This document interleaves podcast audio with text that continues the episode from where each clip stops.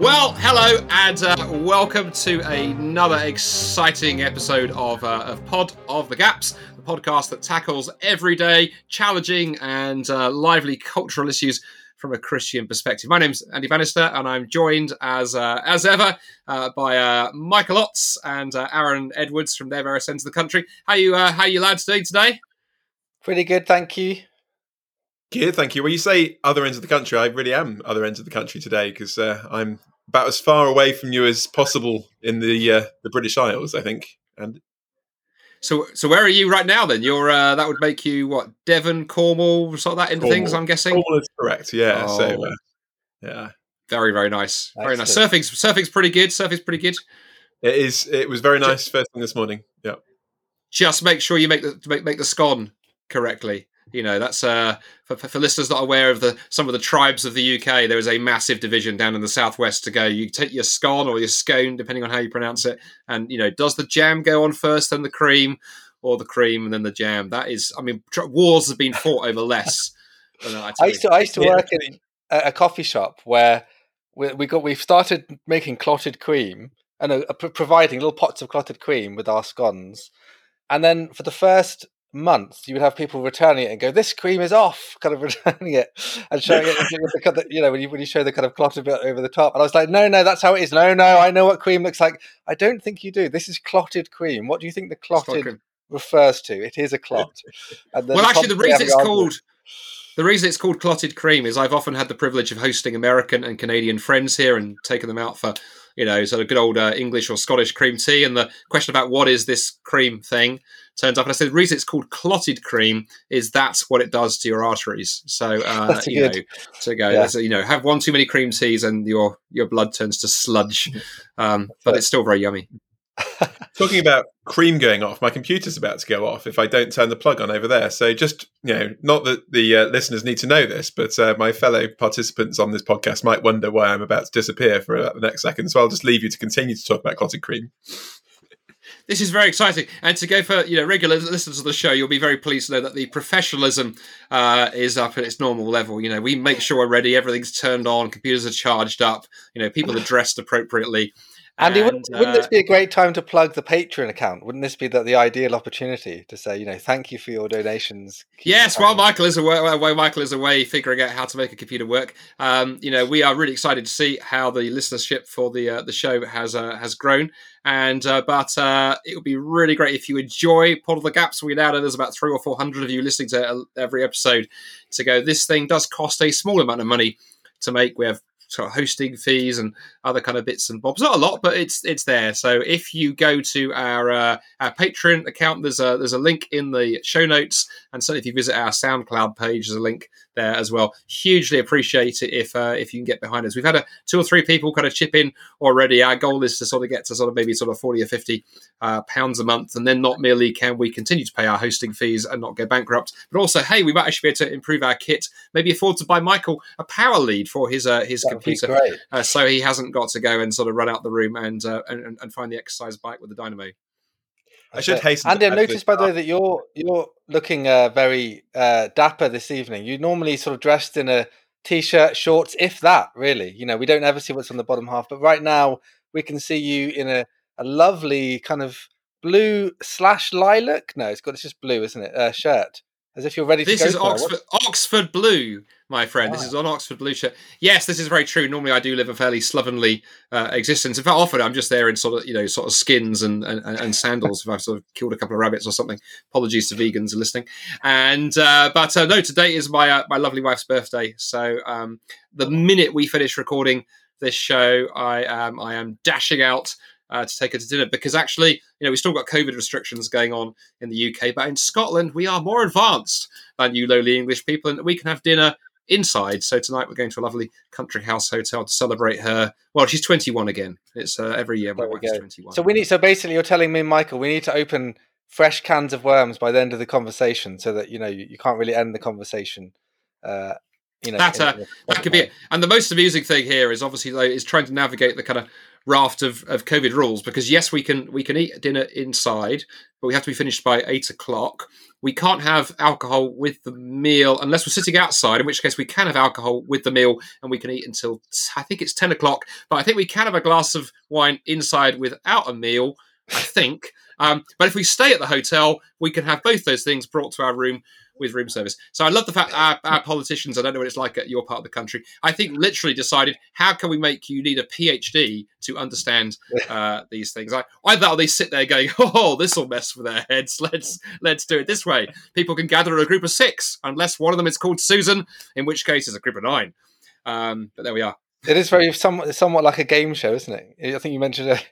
Yeah, Crystal it is a bit like a game show. COVID, COVID regulations of the week, but of course there is uh, the weakest link yeah, sorry. I was going to say it's, it's, all being led by the science, of course. Um, the all science, which the also says let's let's not get let's not get cynical here or go down any any kind of too many rabbit trails, or we'll get uh, we'll get people complaining, uh, particularly politicians. And politicians is a very weak link to um, where we're going today because listeners may be going, okay, fine, uh, can we get to the topic? What is the topic for the week? The, the, the banter is great, but we, you know, you British people, you need to get to the point.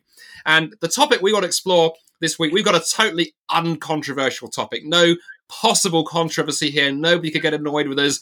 No angry tweets are going to come our way because we're going to look at the question of can a Christian be a nationalist? Can a Christian be a nationalist? And the backstory to this question is, and I'd love to go and get your uh, your take on this, uh, gentlemen. Is um, you know, I before I lived in in Scotland, I lived in Canada, and this was where one of the things where I first really encountered this whole question of Christianity nationalism because I noticed in many Canadian churches there was the Canadian flag on the wall. Now we may associate, particularly those of us listening to this in in in Europe, you know, the whole flag on the wall of church is an American thing. Well, Canadians do it too.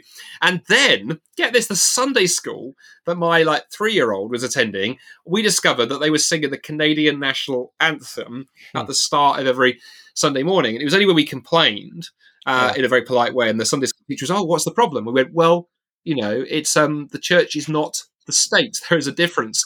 But actually eventually they stopped doing that. And then of course I moved back here to to uh, the UK. Now live in Scotland, where nationalism stalks the land. Uh, we had our we had Scottish elections here last week, and the Nationalist Party, the SNP, has nationalism baked into its name. The Scottish National Party, thankfully not the uh, they haven't got the, the thankfully it's SNP, not NSP. That would be a different type of national party, and uh, you know is everywhere. And it's really interesting to come across Christians who are deeply into this. And I think I, I guess I have a lot of concerns. And so I mm. suppose my mm. question for kicking off, folks, is: Am I right to be concerned? I mean, is there, is there, is there a problem here? Is is nationalism something we should be a little bit worried about? Maybe before we get to the the Christian angle on it, but just generally, is nationalism a thing we should be concerned about? What do we think?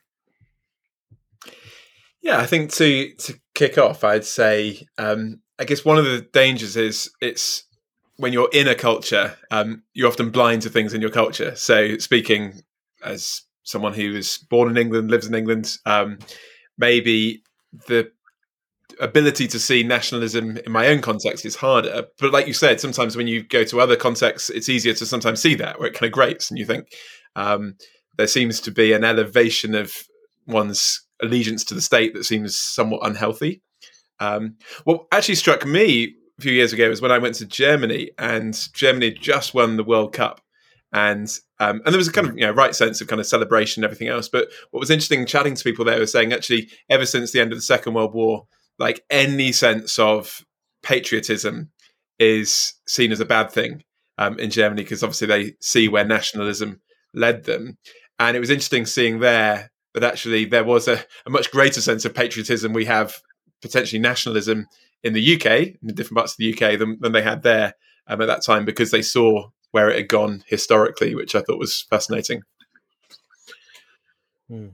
Yeah, that's interesting. It's interesting, Michael. You make the reference to sport as well because it is something that you know we can't get away from the fact that though we're not in a um a kind of pro nationalist you know moment, I guess. Well, maybe we are. Some would say in the UK I think generally speaking, a lot of people would be suspicious of nationalism. Not only, you know, not least Germans, of course, but also those who are involved. The other European nations are also aware of the danger nationalism did around them, and, and of course, you know, European nations the, on the Allied side in the war were also uh, fairly nationalist as well in different ways uh, in trying to combat that.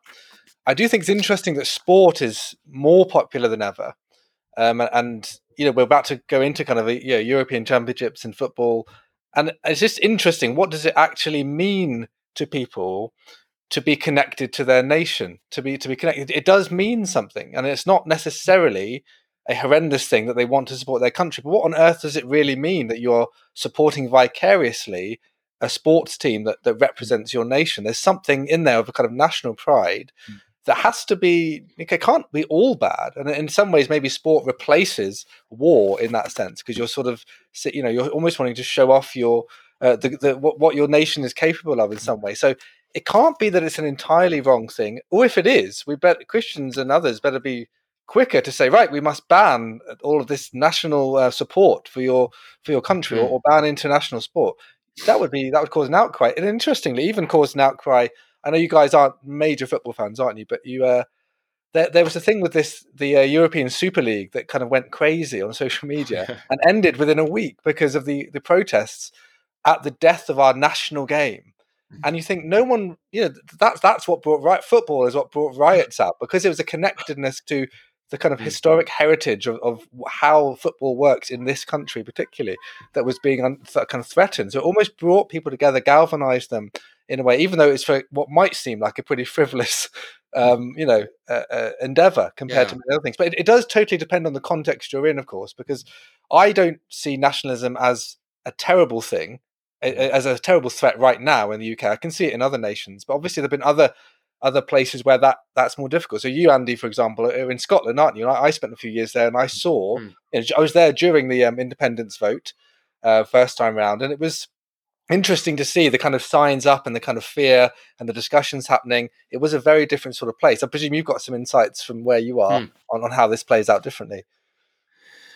Yeah, it's been very interesting here, actually, because of course I, I wasn't here for the first independence referendum in uh, in 2014. Uh, I mean, it's, that seems ages ago. It's almost a generation ago, mm. and uh, and uh, seems a long time back. But I think obviously we've had the, the most recent election when when it got very, very, very, you know, I think almost toxic in place. So I think a couple of things intrigued me here with with the nationalism, you know, that you see here uh, in in Scotland. One is the fact that actually it can cover a whole variety of failures.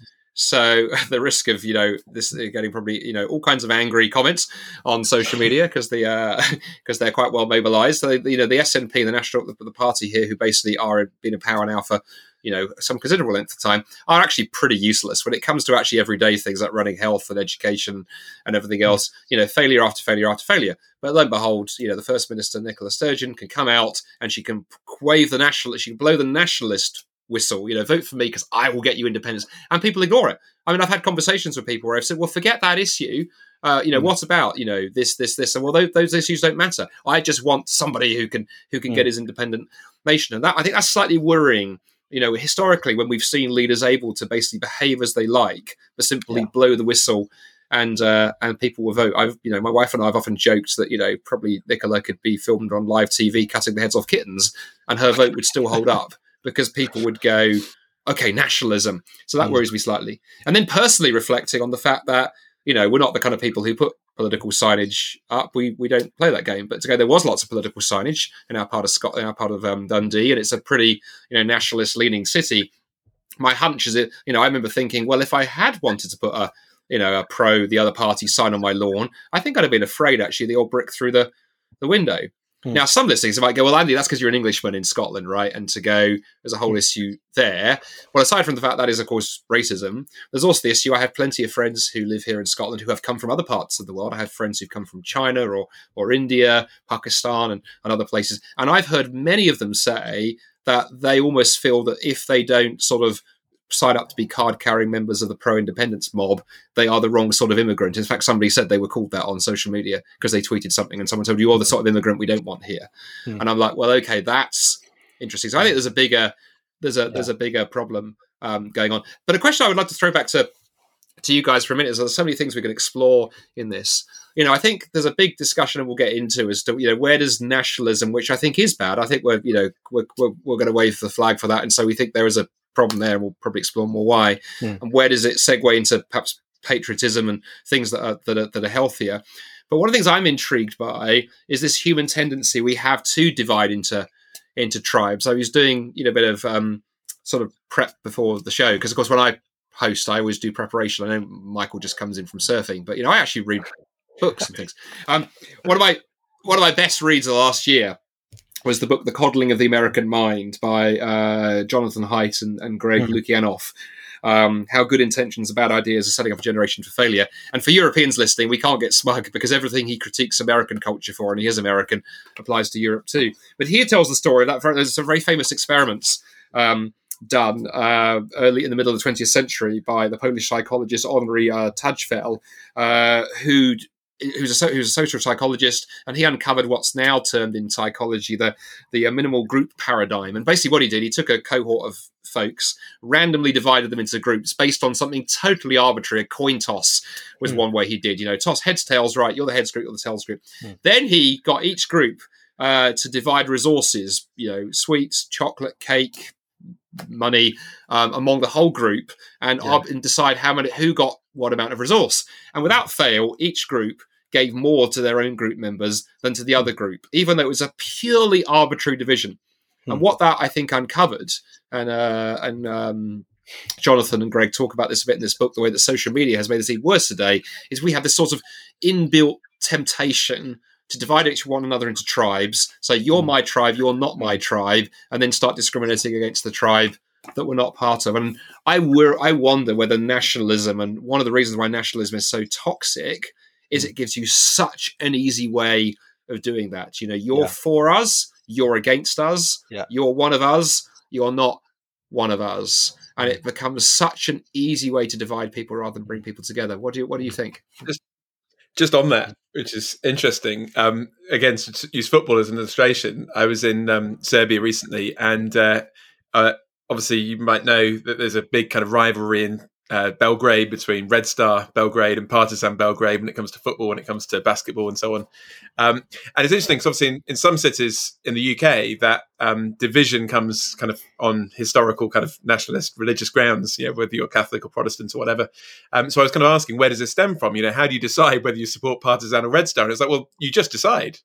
So I was like, well, well, how? It's like, well, you just you just pick a team when you're a kid. Like everyone who lives in Belgrade just picks a team. And then once you pick your team, you know who you hate. And literally, people get killed over this. Yeah, there's absolutely like no, it's completely arbitrary. Like, as you get one family and one kid will pick one team and one kid will pick the other, and then they'll literally be kind of like at each other's throats physically, like because of mm. this. So I think it illustrates that idea that actually we can we can divide over anything. You know, yeah. we can say, well, it's religion the problem, or national, but we can pick things and then we we retreat into our clan or tribe, as it were, and the other people become the enemy. And mm. even when we know at the bottom of mm. the end of the day, there's there's no actual reason that we're any different to them yeah. in that sense. Mm. Yeah, that's so true. There's this sort of dehumanizing, isn't there, of the other that, that mm. happens naturally in any tribe. And it's mm. funny that, you know, we do encourage, sport does encourage that, doesn't it? Mm. In the sense, not dehumanizing so much, but a kind of, it's not like a hatred, but a kind of animosity. I, I enjoy you know, as a as a Liverpool fan, I enjoy the animosity between Liverpool and Manchester United. It's not, and I don't think I would want it not to be there. I think it's part of the tension and competition, which is really difficult. If you just made everyone really friendly with each other all the time in those situations, I don't think sport would be very interesting. If there wasn't a mythology around mm different people wanting to beat each other. But within sport, it's good because you know you they don't actually kill each other and things afterwards. It's the fans that sometimes then tribalize that in a really unhelpful way, and the dehumanizing actually.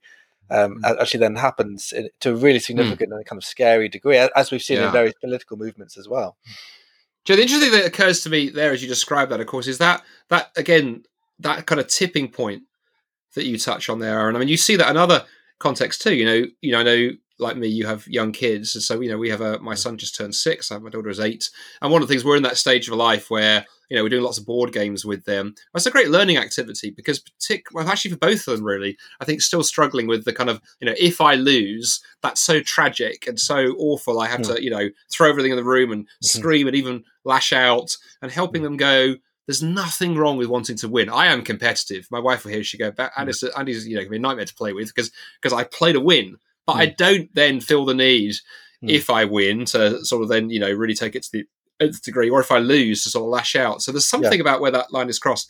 But a question I wanted to throw pick on for for three minutes and, and, and toss around is I'm quite intrigued why I think nationalism nationalism is growing, and I think it is mm. growing. I mean, I mean even in England where nationalism is frowned upon, you know, people you know, if, if you sort of you know wave a you know wave a St, uh, St. Yeah. George's flag, the, the white and red thing, you know, people don't look on that so much as a good thing. That's suspicious. But here in Scotland, nationalism is kind of everywhere. The saltire, the, the Scottish yeah. flag is flown yeah. everywhere. You know, Scotland this, Scotland the other. Um, Europe, it's definitely growing politically. You know, everyone's sort of saying it's only a matter of time before Marie Le Pen, you know, breaks mm. through in, in in in French politics. In the states, we had Donald Trump, who was more commonly associated with this. And the um, funny thing is, actually, I always think Nicola Sturgeon here in Scotland just reminds me of the female version of Trump. They're equally as shouty. Um, yeah. And I wonder why, A, firstly, why it's growing. And my suspicion, I want to throw a suspicion out, but I'd love you guys to play around with it a bit.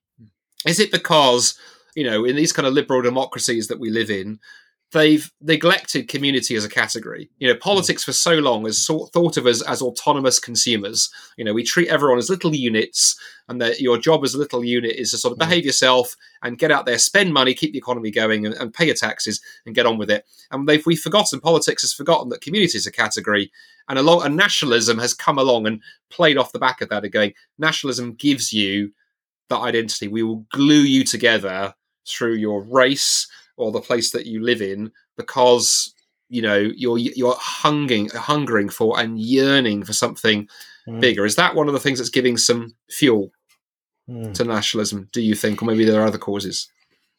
I think there's there's definitely something to that that there's you know there's that hunger. I don't know whether we could say it's more prevalent now than has ever been because i do think that it's kind of always been the case. And not even even before modern nation states, I think you always had tribes or you had cer- certain ways of, of boundaries of, of what uh, or ethnic boundaries, whatever they be, um, that sort of separated that, and that, that they they too bring a sense of belonging, don't they? In that, that kind of community. I, I, do think though there's something about modern individualism which is kind of quite unique um, historically um, compared to sort of pre-modern eras, and yeah, na- national sort of um, endeavors give you a sort of or national sort of flagship uh, movements give you a um, a sense of belonging to something far bigger, as you say, which is certainly got to have something to do with the loss of um, sort of religious sort of influence in society as well.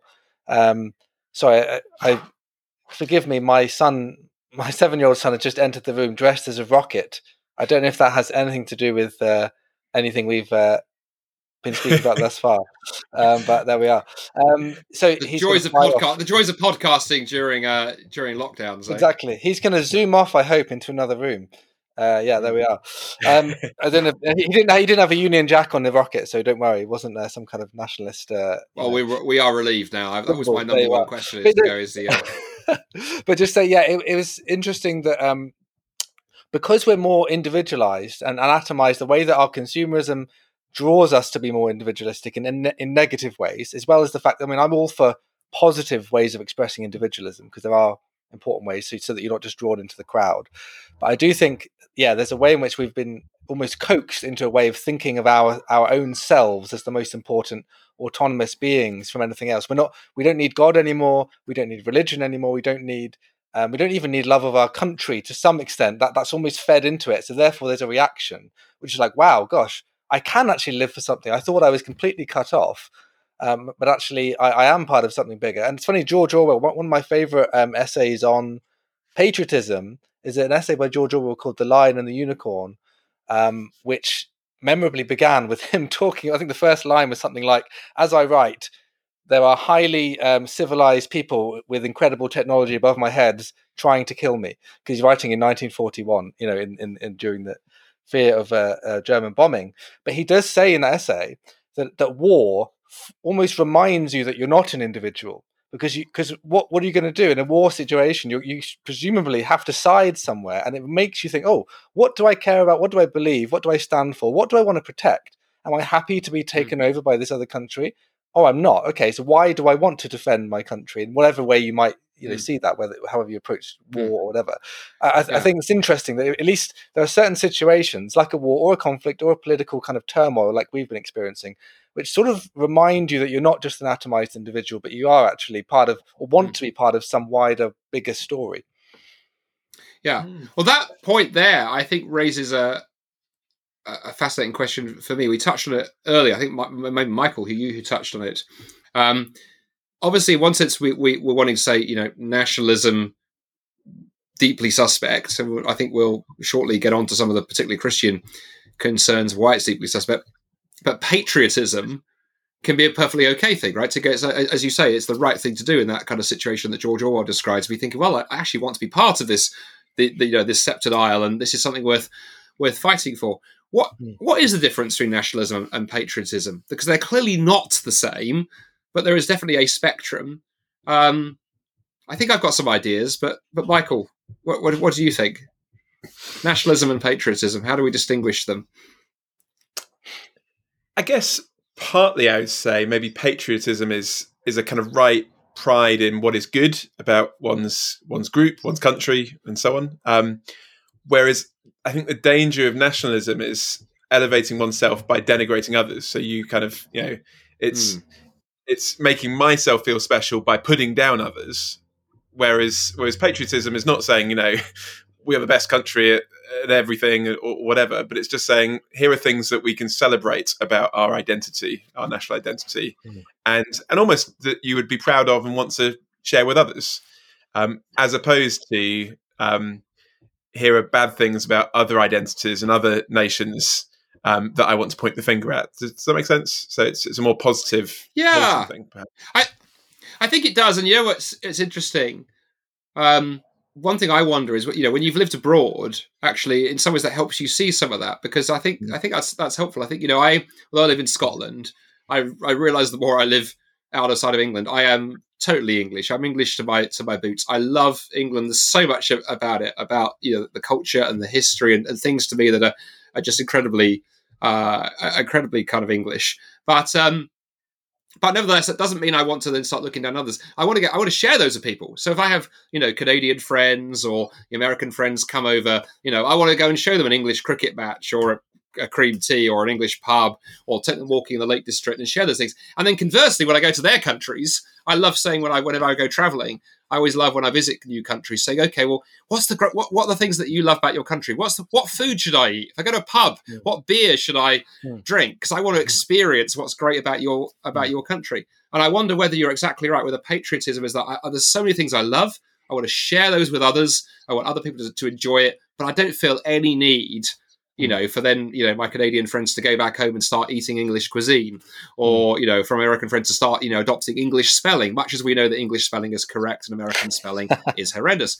Um, you know, well, so there's something about taking, yeah, no, I, I think there's one that maybe there is that something about patriotism. Patriotism is that taking a joy in something and, and loving something because it's good and, and, and, yeah. and, and, and beautiful and whatnot, and say wanting to share rather than close down, put barriers up and go, they are not like us, they are evil.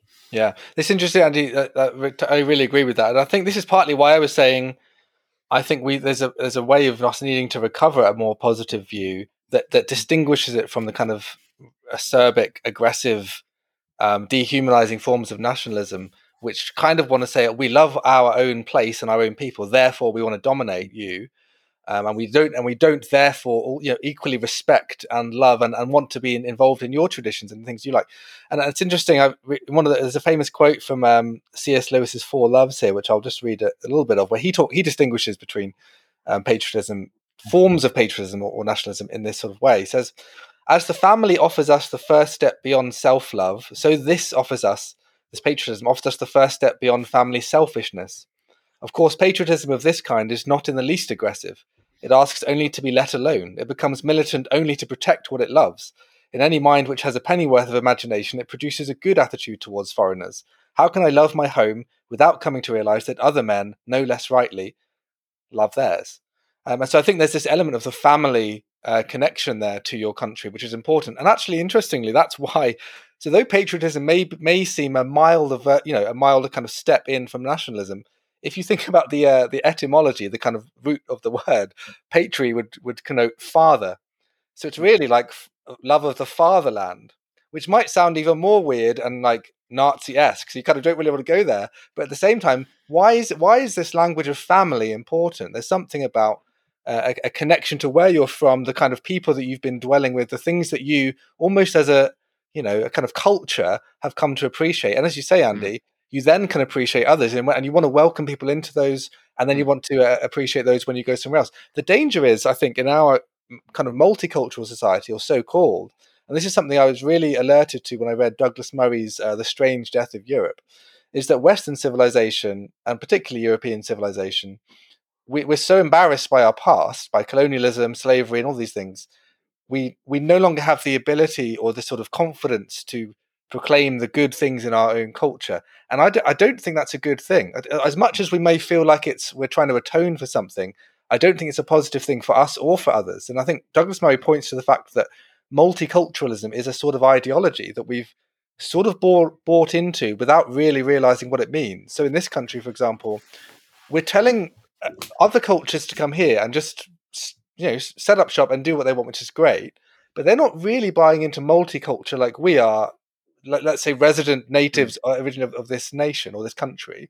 Because what we're saying is we don't really want our culture to be celebrated. We want you to celebrate your cultures but we don't want to celebrate ours. So that's sort of why you get these more extreme um, reactions on the right in this country. The, you know let's say at least a portion of the brexit voters would have been frustrated that their what they loved in their country whether they go about it the right way or not is being sort of attacked or mm. is, is being sort of diminished because there's no one really coming up and saying but this is a good thing. This is a good englishness can be good or britishness or, yeah. or scottishness whatever you say. And so i think that's the kind of danger. There's just one more thing i'll mention would be that, that this is was born out in a, a really great church in north london um, by led by a guy called tope koleoso and he does this thing every year where he celebrates everyone's culture in the church. I think they have 30 odd nationalities represented. It's a wonderful uh, multicultural church um, in the best sense um, and every year they have this sort of event where they all wear their kind of national dress and they, mm. they celebrate their foods and they all have a massive kind of party basically. But he said the hardest people to convince to buy into that is the British because they don't want yes. to. He says, "Come dressed aristocratically or whatever, whatever you think British dress should look like." This guy's Nigerian, um, and but they don't want to do it because it's really hard for them to do that. Whereas they're happy to celebrate everyone else's. So I find that an interesting thing that possibly could be redressed a kind of positive view of patriotism. Yeah, I think there's a lot to be there's lots to be said there. I mean, this is a maybe a topic for another another show. But as you were talking there about the whole multicultural piece and and and and Murray, Douglas Murray's Strange Death of Europe, you know, the I'm always intrigued by this these these two pairings that you hear, you know, thrown around in discussions of this. The whole discussion about the uh, you know the somewheres versus anywheres. There there are a group of people in society who, who clearly want to they love their culture. They want to they want to actually live where they are and enjoy it and enjoy the things that are good about it. There are others who could actually live anywhere. They could pick their life up, and you could relocate them to any city in the world, and it wouldn't and it wouldn't matter uh, mm. because they're perhaps you know they're, they're, everything they're plugged into is global. And I think a lot of the tensions we see in society are between that pairing, and then equally in terms of the country and multiculturalism, you know, difference between folks, you know, who perhaps, you know, migrated here or come here, or in my our case, we went to Canada for six years, who go because you want to make it a home hmm. versus you go because you want to make it a hotel. So you know, mm. when you walk into a hotel, you treat it very differently from your own house because it's just a just a roof over your mm. head. Whereas when you're building a home, you you treat it differently. Mm. But I wanted to talk for a few minutes let's talk for a few minutes because I'm I'm realizing that you know we we only have a 20 minutes or so left, and boy, we can burn time on this show. Is um, you've got to get your wife out to the restaurant soon. I know it's like go. Trust me, if I don't finish in 20 minutes time, you know I've uh, this is a you know our 24th year of marriage. I'd like to make 25 and getting to the restaurant on time tonight is is is, is very much a a, a, a key part of that to go. Um, my wife is not she's Swedish, she's not nationalistic, but she's fierce if you know I miss date night. Um, so where was I? Yes, so thinking about some of the some of the things that I think are problematic with nationalism, because I'm I'm I'm I'm still genuinely staggered that I know people here in Scotland who would see no problem with being nationalistic. I know I know there are Christian uh, members of, of Parliament, you know, here who are members of the Scottish National Party, and and it sort of boggles my mind that somebody might line themselves up that way. I say, you know, my great political hero is William Wilberforce, who you know famously was apolitical. He would not join a political party because he thought that was selling out. But I would be interested for us to explore for a few minutes. You know, what are perhaps some of the explicitly Christian problems where mm. patriotism tips over into nationalism? My suspicion is the big one is idolatry that we, you know, as as Luther, I think, famously said, you know, the human heart is an idol making factory, mm-hmm. and we have a tendency to bring things into the center of our lives that that really that should be God's place. And my hunch is that nationalism does that with tribe. Do you think that's a fair critique from a Christian point of view, and therefore we should be very nervous about, you know, basically ascribing homage to our country in a way we should really be ascribing it to God? Yeah, I think. I mean, I, I, guess I would see it as kind of connected with our sense of identity. Um, so, so what we idolize becomes foundational to who we are, um, to to our sense of, of identity, and and obviously, if it becomes idolatrous, it becomes kind of ultimate or fundamental to who we are. And I guess there's two two dangers, aren't there, when it comes to identity and it comes to kind of what is the foundation of our lives. One would be to become a kind of nationalist who makes um, kind of national identity everything and and in place of God and my identity as a Christian, as if that's more important. Um, or the other mistake would be to go to kind of the opposite extreme and to relegate it to become nothing and to say this is not part of my identity at all. And I think sometimes people can be super spiritual, can't they? They can say, you know, my identity is in Christ, nothing else really matters. And I think, right, you're not a, a father, a wife, a mother, a husband, a, a, a whatever. There's lots of things that make up our identity. That's not wrong. Because um, things that are hmm. idolatrous aren't necessarily in and of themselves wrong. It's it's the level that we place them at. Um, and so I'd say hmm.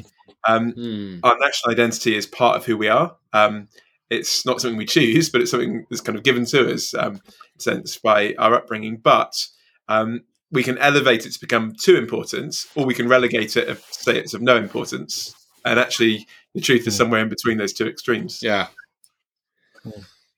Yeah, it's interesting that that say, Michael. That there's something about just thinking of the um, the sort of New Testament approach to the mm. nations as a kind of mm. category is interesting. Obviously, we have because we have the biblical mandate of well, the biblical sort of mm. story of Israel as the chosen nation, but then they've always meant to be a witness to the nations around them. And of course, in, in you know that that comes out of the, out of the old covenant and then and then into the new.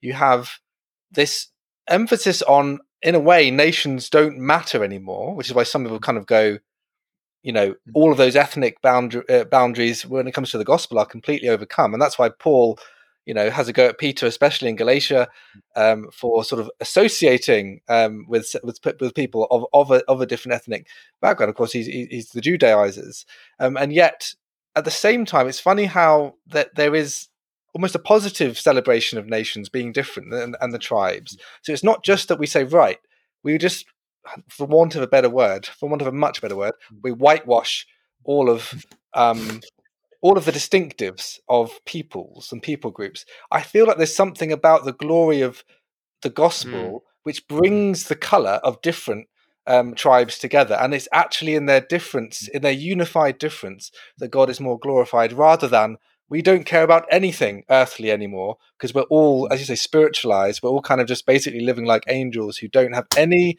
rootedness in, in what it is to live in this world. I don't think that that is really true. But I think the better thing is when you say, look, those earthly things don't hold me down uh, when it comes to how I think about the, my identity in Christ. And it's interesting. I, I, I, was been I've been sort of teaching hymns to my children over the last few years, which has been really really great fun. Mm. Trying to remember ones I sung as as a boy and uh, even before I was a Christian, I sung hymns and I remembered them, but you know, didn't know what they meant at the time. And one of them that came to mind recently, I had to think, oh, shall I? Am I allowed to teach this to them? Was the "I vow to thee, my country." Hmm. Because it's a weird one, which we really wouldn't sing. Because the first, you know, it's it's a one that could easily be instrumentalized for sort of nationalistic spirit. Um, so I vowed, you know, I vowed to thee, my country, all earthly things above, entire and whole and perfect, to the service of my love it, it's an odd thing, but yet I did appreciate when I read through it. The second verse of that hymn is, you know, and there's another country I've heard of long ago, most dear to to them that love her, most great to them that know. We may not count her armies, we may not see her king, her fortress is a faithful heart, her pride is suffering, etc. And I think there's an interesting paradox there, which is mm. you can actually have a rooted identification with your national identity, or maybe let's say your country, your your culture, but yet it's subservient, it's subordinate to this other mm. country, this greater city. So, you know, ultimately think of Hebrews 12. We're here, mm. we have mm. no, or 13 is, here we have no lasting city, but we seek the city that is to come. Or Paul saying in Philippians, our citizenship is in heaven. Um, he's, he, and he you know, directly tells Timothy not to get uh, embroiled or entangled in civilian affairs because you're part of another kingdom. So we must remember that our first identity is, is part of the kingdom of God. He's our, our captain and our king. And yet yeah, there's something still related to, to the glory of that in, in the bringing together of the nations, which is a, such a big mm. theme in the New Testament, in the well, the whole Bible. I, I, that's I think that's really helpful, actually, mm. Aaron. And I think it's mean, tying into what Michael was saying as well. That I think you know the thing about idols, I think in my mind, right, is to go that so many so many idols are things that are perfectly okay when they're when they're in their place but as you say, when you elevate them and they become the main thing, that's when suddenly they become monstrous. And we can do that with you know, politics, we can do it with nation, we do it with family, we do it with, with sexuality, and all kinds of things. And I wonder whether, you know, when nationalism is potentially so so dangerous, is that hmm. you know we live in this world where I think many people have forgotten the transcendent, but that hmm. doesn't change the fact they need to be plugged into something bigger than them. And nationalism is one of many isms I forget who it was who said this. Somebody, somebody, somebody once heard this lovely line where they said, you know, ideas very quickly become uh, ideals, and ideals become mm. idealisms, mm. and any ism has a tendency to get sucked into that transcendent void and become hmm. transcendentalized, and then all hell hmm. breaks loose. Mm. Um, quite literally. Sorry, Michael, you were going to say something there, and I've got well, then after no, that, I've got say, one last question. Thinking on that, yeah, just just thinking biblically on that, it's interesting because you've got you know Paul saying you know there's no male, female, Jew, Gentile, we're all one in Christ Jesus, and sometimes people can take that verse to mean like you know therefore you know these these markers have no importance, but of course they do. I'm still as a Christian, I'm still a man, uh, I'm still male, um, uh, and I still have a national identity, and it's interesting because you know in Revelation, John sees this vision of people from every tribe, nation, and language. It's like, well, how did he know yes. that? Like, clearly, they had identifying things about them that made them visibly different from other people. There was still difference yeah. there in this vision yeah. of the new creation, but these yeah. differences were not differences that caused them to be divided, but there were differences that were celebrated. And the, the thing that united them was more important than the thing that actually divided them. Yeah, and I think mm. that's what that, we're saying. As that, Christians, we celebrate our differences, but we're united by something bigger. That celebrating difference is interesting because I, you know, I've had one or two debates here with sort of nationalistic folks saying that you know I you know generally politically I'm I'm, I'm in favour of devolving power downwards. So you know I, I, would be potentially very open to the idea mm. theoretically of Scottish independence, but I would be looking for it to be presented in that very positive kind of way of going you know we love England, we just don't want to be you know, saddle in the political union with them because we love Scotland and to mm. go, we just want the freedom for both nations to flourish and do their own. You could do that very positive, very, very mm. positive mm. kind of way that celebrates a difference rather than a kind of like, well, we hate the other lot, so uh, we want to carve out our own space. Which brings me, I guess, the last kind of thing that strikes me around around the issues to be aware of for, for Christians, sort of dabbling and anything that smells of nationalism is, of course, I'm struck by when you think biblically on this. Of course, for me, one of the huge messages of the gospel is that it bridges divides. Mm-hmm. You know that that message that you know you you alluded it to there, Michael. I think that that verse there is no in Christ there is no Jew or Gentile, male or female. Uh, you know, Spurs or Liverpool supporter, and um, that's that's that's a, that's a, that's that's not in the original Greek. And uh, but uh, that idea that it brings people together, and so as Christians, we should surely be people who are about bringing people together. And so I've often thought, you know, you know, if you're a Christian, uh, you know, involved in politics, say, you know, it should be a sobering reminder to you that you have more, you are closely, more closely related to somebody on the other side of the issue. So, you know, I've said this, I've challenged friends who are into the whole independence thing here in Scotland are going, you know, your friends in the who are against Scottish independence, if they are Christians, they are family in a way that your fellow political mm. members who are not Christian mm. aren't. And yeah. if you forget that, yeah. then you have literally at that point, I think, mm. betrayed the gospel. Mm. Um, there is no, there is no, mm. uh, there is no way of beating around that mm. particular bush. Anything that we let come between us as brothers and sisters in Christ. Yeah. I mean, if there's one message the New Testament bangs out with regularity, it's Christian unity, unity, unity, unity, and uh, that doesn't mean we don't we don't disagree. It doesn't mean we can't have different opinions. But if at the end of it we can't put our arm around one another, as long as the COVID restrictions allow hugging, and um, then we have a problem, right? Mm-hmm. Just to just a kind of beautiful story on that really was a few years ago i was um, speaking at a conference um, for the eurasian student movement so kind of former soviet countries and going i remember just there was a real sense of tension at the beginning because it was just after um, crimea had been annexed and there was war between ukraine and russia and we had students coming from ukraine we had students coming from russia uh, we also had students coming from azerbaijan and we had students coming from armenia so here we had you know four nations um, where there's hmm. real mm. conflicts and tension. And and actually, wow. these students were meeting each other for the very first time. Um, so they'd never, you know, some of them, particularly those in Azerbaijan and Armenia, had never met Christians from the other other side. Um, and mm. it wasn't that like we all just arrived and hey, we're all just going to get on really easily. You know, there, there, was real tensions to work through because of the history, because of you know um, perceptions of the other. But to see over the course of the week that actually what united us was more important than what divided us, and to see these students starting to get to know each other and and actually develop real relationships as the week went on was a really beautiful thing. Um, see the power of the gospel in that way. And as for me, one of my joys working kind of internationally, particularly in parts of the world like that, or in the Balkans as well. I think of friends who you know were at war with each other within my memory in my lifetime um, who are working together. And there's still generally in those nations a lot of animosity because of the very recent history. And yet mm. to see how the gospel has elevated something to become more important than what would divide them. And I think that's a helpful reminder for us. Yeah. And I've found I've learned a lot from them. Yeah. Yeah. So no, sorry. Yeah. Uh, jumping, just jump in on that. I, I was. It reminded me of a. Uh, there's a, a, leadership conference that Newfrontiers used to do every year, hmm. where I was from in Brighton. Um, which was a gathering of about 10,000 leaders from around the world. Mm. And they had f- just such a, a, variety of nations represented. And they had flags always draped around, flags of, of many nations just draped around the whole arena. Again, not to emphasize the differences. Well, in a way, to show that there are differences, but then to emphasize that they're all differences together. They're all unified, and the kind of tagline was "Together on a mission." And you know, this this sense of we can do more together than we can do apart. And I think mm. that's just such a big part of what God's plan is, isn't it? It's his, his, plan for, as I say, for Israel to to be the light to the nations, but then to bring the nations together. And we see that at Pentecost, don't we? With all of those different tongues being spoken to those people who are gathered in mm. Jerusalem mm. From vastly different places, who then are able to hear this this wonderful kind of expression of God God's hmm. revelation, which then kind of the gospel kind of goes from there uh, around the world to the ends of the earth, yeah, as Jesus says. And I think there's something really important about that that we that that we kind of get hold of. This sort of again glor- glorifying um, the unification, the diverse, genuine unity and diversity, which we want to see in, yeah. in the gospel. Well, I think the thing is you as you as you talk there, and this is a massive theological idea to to, to, to throw in the last five minutes, but um, but to go you know, one of my favorite kind of theologians for for some years has been Colin Gunton. Um, you know, the systematic kind of theologian who was at King's College and then you know sort of died sort of mm. sadly in his early fifties with still a lot of work ahead of him.